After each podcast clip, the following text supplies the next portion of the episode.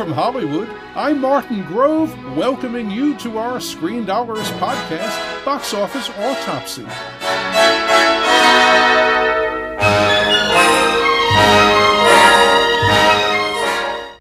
In today's conversation, we'll look at the marketplace and analyze how things are going and where they're going.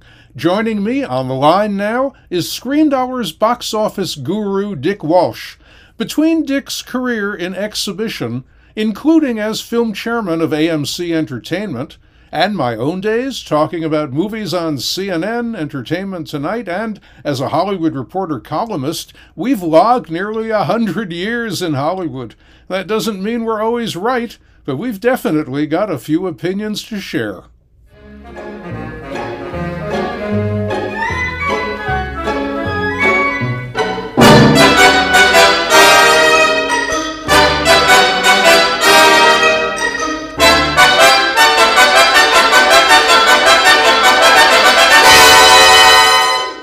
Well, Dick, here we are with yet one more overperforming weekend at the box office. Ghostbusters Afterlife opening to $44 million. Estimates had it around $30 million. The most enthusiastic estimates from some exhibitors were for maybe $41 to $44 million, so it certainly hit the high end of what they were expecting, but it's a terrific opening. What do you think? Yeah, thank goodness Ghostbusters Afterlife was out there. This is the Thanksgiving week, a traditionally very good time to go to movies, and for them to come through like this, that's a great thing. However, the weekend is off. It's only 41% of 2019, the same weekend.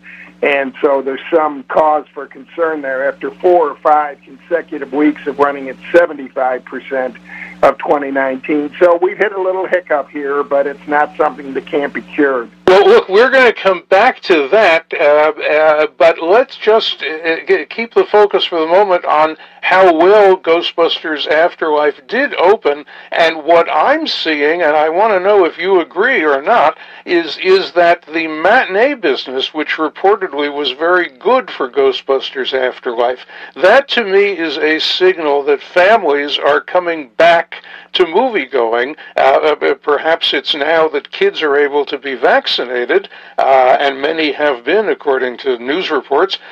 This could mean a resurgence of family movie-going, which is very important to theaters, and that certainly should help during the holiday season.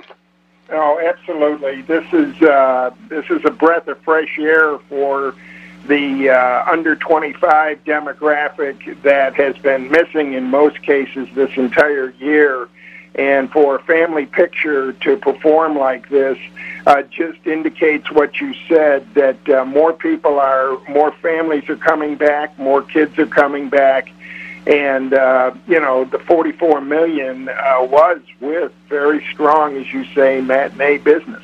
Yeah, and the picture, you know, is not liked at all by the critics. It's only 62% on Rotten Tomatoes. However, it's got an audience score of 96%, and I think that should translate into very nice word of mouth, and that certainly helps, particularly with a family picture where you want to be sure that you're not subjecting the family to something you're not going to enjoy.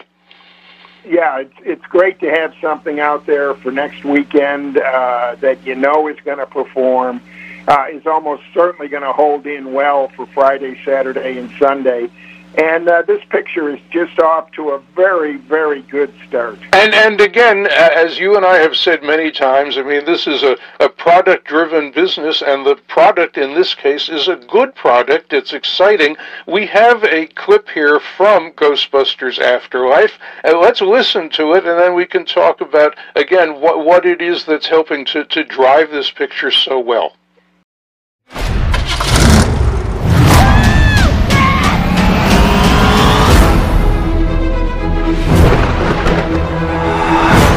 What is happening here? Somehow, a town with no fault lines is shaking on a daily basis.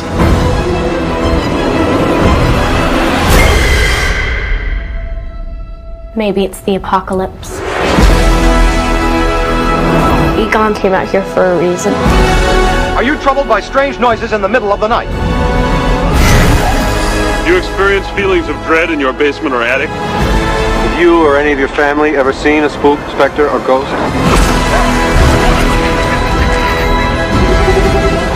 Oh my God. You guys hear that? Something's coming. And that's a scene from Ghostbusters Afterlife. Now, the original 1984 Ghostbusters was directed, of course, by Ivan Reitman, and this sequel, which is really a reboot, set decades after the original film, was directed by his son Jason Reitman, very well known and regarded for Up in the Air and Juno. From the original, Bill Murray, Sigourney Weaver, Dan Aykroyd, Ernie Hudson, all back in cameo roles from the original. The original film was the second biggest grossing movie domestically in 1984, did a little over $227 million, which was certainly a very big business then. The picture now, Dick, we've talked about domestic. Internationally, it added $16 million in 31 territories this weekend, so it's done $60 million globally.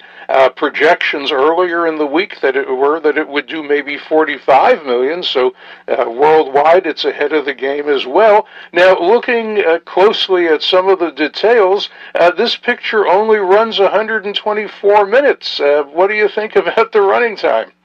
Well, the running time is absolutely perfect. You get into that 90-minute to 120-minute zone, and this is what the audiences have time and time again wanted. And let's give Jason Reitman credit for realizing that people would want to see the older characters brought back in, that he would want to see it in 124 minutes or whatever. And you leave the audience with what they want, and they respond with a 96% approval rating. Yeah, and this is what drives the picture. A film like Ghostbusters Afterlife, I mean, while it's nice to have positive reviews, I don't think it matters at all that the critics have been, downbeat. And Sony certainly realized when they took this weekend that it's one of the 5 biggest weeks of the entire year. And for them to stake this out and claim it as their own, congratulations for their strategic thinking on placing it where they did on the release calendar. I want to come back to what you were saying earlier, looking back to 2019 and how we are down from there. I feel, as I know you know, that the comparisons are at a disadvantage now because, we're in a late pandemic period, and happily in 2019 we were nice and normal. We didn't realize it, but we were normal. So you have some thoughts about what the studios might have done, however, to boost this holiday season even more. Well, yeah.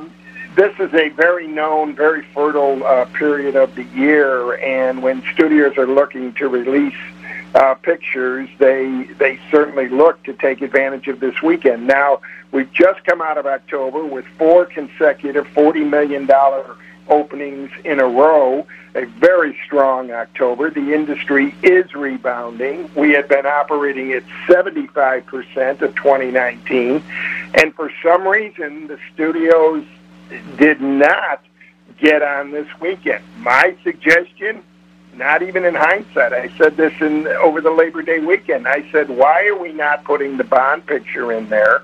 Why do we not move a Dune into there? Or, God forbid, leave alone Top Gun Maverick and have that sit there. Ghostbusters did a great job, but this time of year, another picture of one of those 3 would have just added to the audience, and we wouldn't have a 41%. We'd be around 70%.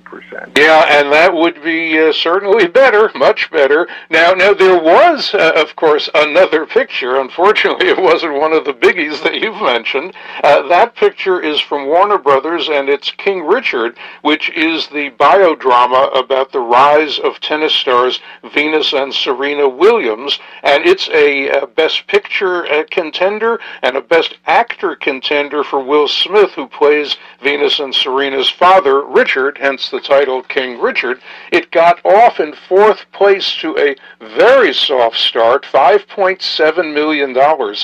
Even the projections this week, which were not good projections, were for $6.5 million.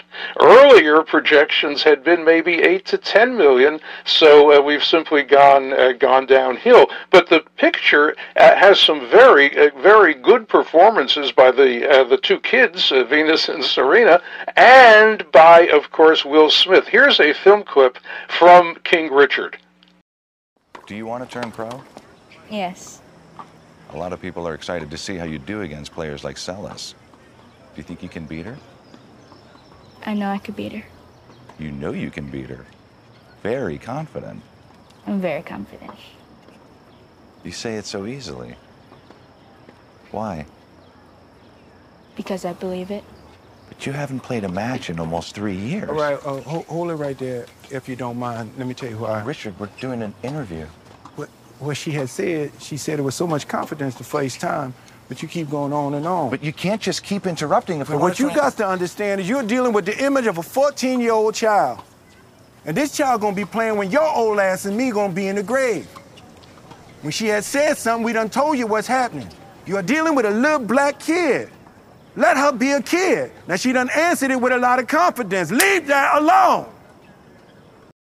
And that's a scene from King Richard with Will Smith doing his thing, and no wonder he is a leading contender for a Best Actor nomination.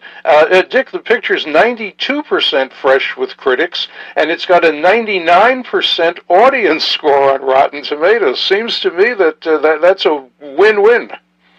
Yeah, I'm not so sure that it didn't get hurt by being, once again, streaming day and date on HBO Max, and that might have held some gross back. Certainly the picture is a first-class quality picture, and, you know, Will Smith being up for potentially an Academy Award as Best Actor is only going to add to the allure of the film, I'm afraid. That by the time nominations are out and all of that, this picture will obviously have come and gone. Sports dramas are very difficult to translate into film and gross very well. You're absolutely right, but it is a good film, and I think you're very, very much on target at talking about HBO Max and how it probably hurt it, because unlike, say, Dune, which cries out to be seen in IMAX, this is a picture that's perfectly fine to see on your big flat screen at home, you know, and for nothing, in effect, I mean, beyond the monthly HBO Max subscription. So I think maybe a lot of people did that. But look, we're on the verge of Thanksgiving, and we've got some big films opening for Thanksgiving. The first one is definitely for families, and if families are back, it'll certainly benefit from it. That is Disney's animated comedy adventure Encanto, which opens Wednesday. It's 93% fresh on Rotten Tomatoes with the critics, which is a definitely good sign for the film. It's family appeal. We've got a film clip which gives you a sense of the music, the excitement, the colorful nature of the adventure. Let's take a listen. Welcome to family Madrigal, the home of the family Madrigal. We're on our way, where all the people are fantastical and magical. I'm part of family Madrigal.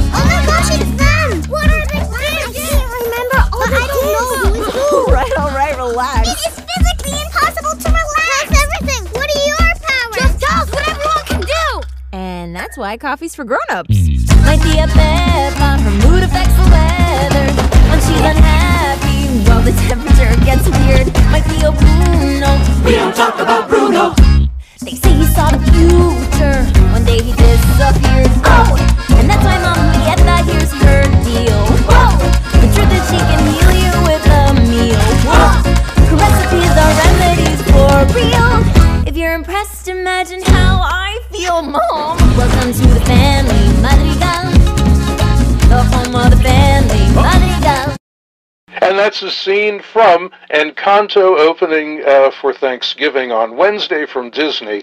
Also opening Wednesday, Dick, we've got MGM's House of Gucci. This is an R-rated crime drama going into about 3,400 theaters. Now, this is definitely programming or counter-programming to the family market. How do you think we're going to turn out with House of Gucci? Well, there is room at this time of the year for a serious picture to get out there and come through. I think there's also going to be a little comic relief in here. I think people are going to be interested in the story. And look, 2 years ago, Knives Out opened on this weekend and went on to do $165 million. So there's certainly room in here to do it. If this is the vehicle that catches on, terrific. Well, you know, as you just mentioned, Knives Out, and that was driven to a great extent by having Daniel Craig, James Bond, star in it in, you know, a very different, although somewhat related action kind of role to Bond, but certainly a very different character. But there was that star power. In House of Gucci, you've got tremendous star power. Lady Gaga, Adam Driver, Al Pacino, Jared Leto, and Jeremy Irons, and a star director, Ridley Scott, four-time Oscar nominee, pictures like Thelma and Louise and Blade Runner to his credit. So there's a tremendous amount of media attention on the picture. Its premieres in New York and L.A. have had tremendous coverage in the press. It is just a big picture. Now, the running time here, Dick, 157 minutes. Does that lose it a show a day? Very close, very close. If anything, it takes the last show in the evening to like 10:30 or 11 o'clock at night, which may be a lost show time. But it's just on the cusp. I wonder if the R rating will help or hurt the picture. Well, that's going to be interesting. Now, on the tracking, the demo group that is biggest in terms of definite interest is women over 25. They are 9 points over norm right now. And, you know, just kind of speculating, I think adult women this week, a couple of days now before Thanksgiving, are busy preparing, shopping, cooking what you could cook in advance and getting ready. But after Thanksgiving dinner has been devoured, it's time to see a movie. And, you know, Gucci, I mean, they carry a lot of Gucci products on their arms, so it may be that this picture will be driven strongly by adult female interest. And again, once again, the weekend they're going into is just a fabulous weekend for moviegoing. Yeah, I mean, it just goes hand in hand with celebrating Thanksgiving, and it has for, I don't know, it's probably 20 years now or so. I mean, it's definitely a very good combination. And Dick, lastly, what would Thanksgiving weekend be if we didn't have something for action fans? And this year we definitely do, from Sony and Screen Gems. It's the R-rated sci-fi horror franchise reboot, Resident Evil, Welcome to Raccoon City, going into around 2,600 theaters. Clearly counter-programming for a different audience, yes? Yeah, and interesting to note here, the tracking for this picture is higher than both Encanto and House of Gucci. Maybe that's because the title, Resident Evil, is so well known, but you've got a picture here with strong interest going in. All the colleges, all the schools will be out. Everyone will be able to see this picture. And it is not streaming, so it's a theatrical exclusive. So this one might surprise a lot of people. Well, you know, when we return, a few pounds heavier, I imagine, next week with Box Office Autopsy, we'll see if there were any box office turkeys, hopefully not, and we'll tell you about whatever has happened over the holiday extended weekend. Meanwhile, a safe and very happy Thanksgiving to all, and thanks for listening.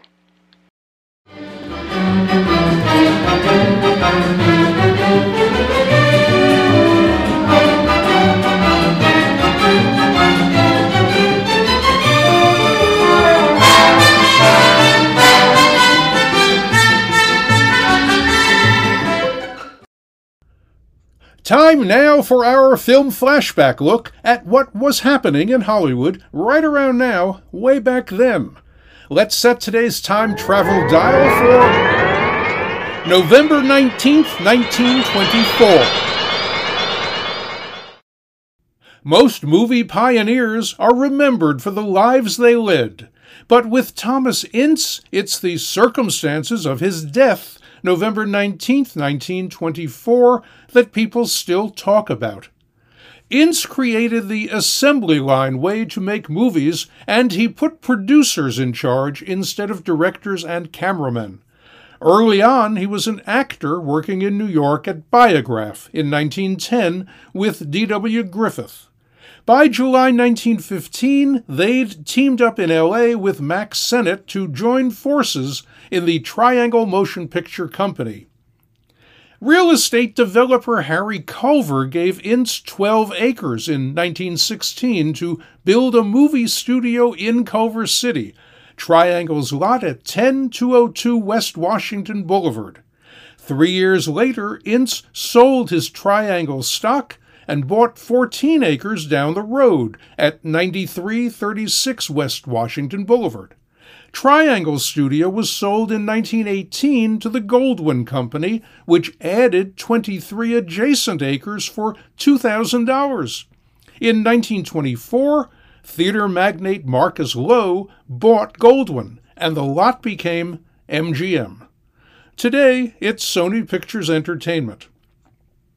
After Ince's death, his studio passed through many hands, among them Cecil B. DeMille, RKO Pathé, and Selznick International, which shot Gone with the Wind there.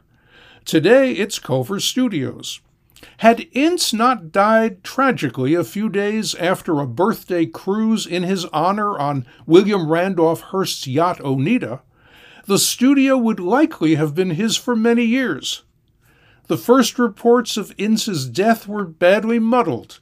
Brian Tave's definitive 2012 study, Thomas Ince, Hollywood's Independent Pioneer, takes great issue with the fictional account in Peter Bogdanovich's fascinating 2001 drama, The Cat's Meow, with Carrie Elways as Ince and Edward Herman as Hearst. In the film, Ince is down on his luck and desperate for Hearst to invest in his studio.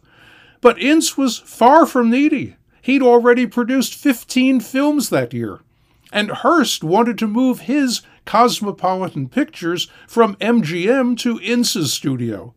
Initially, the Hearst organization said Ince was taken ill at the publisher's San Simeon estate, but he definitely was on Hearst's yacht with some 14 other guests, including Charlie Chaplin and Marion Davies. Meow shows Hearst shooting Ince, mistakenly thinking he's Chaplin, who supposedly was smitten with Davies, Hearst's longtime mistress.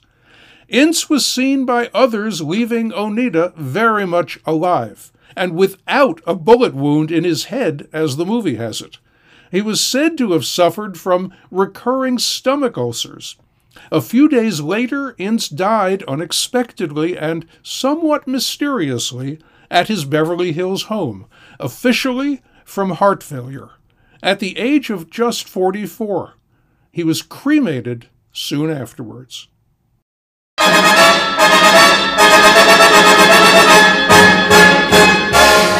And that's it for today's podcast. Thanks for listening. We'll be back with another box office autopsy next week. In Hollywood for Screen Dollars, I'm Martin Grove.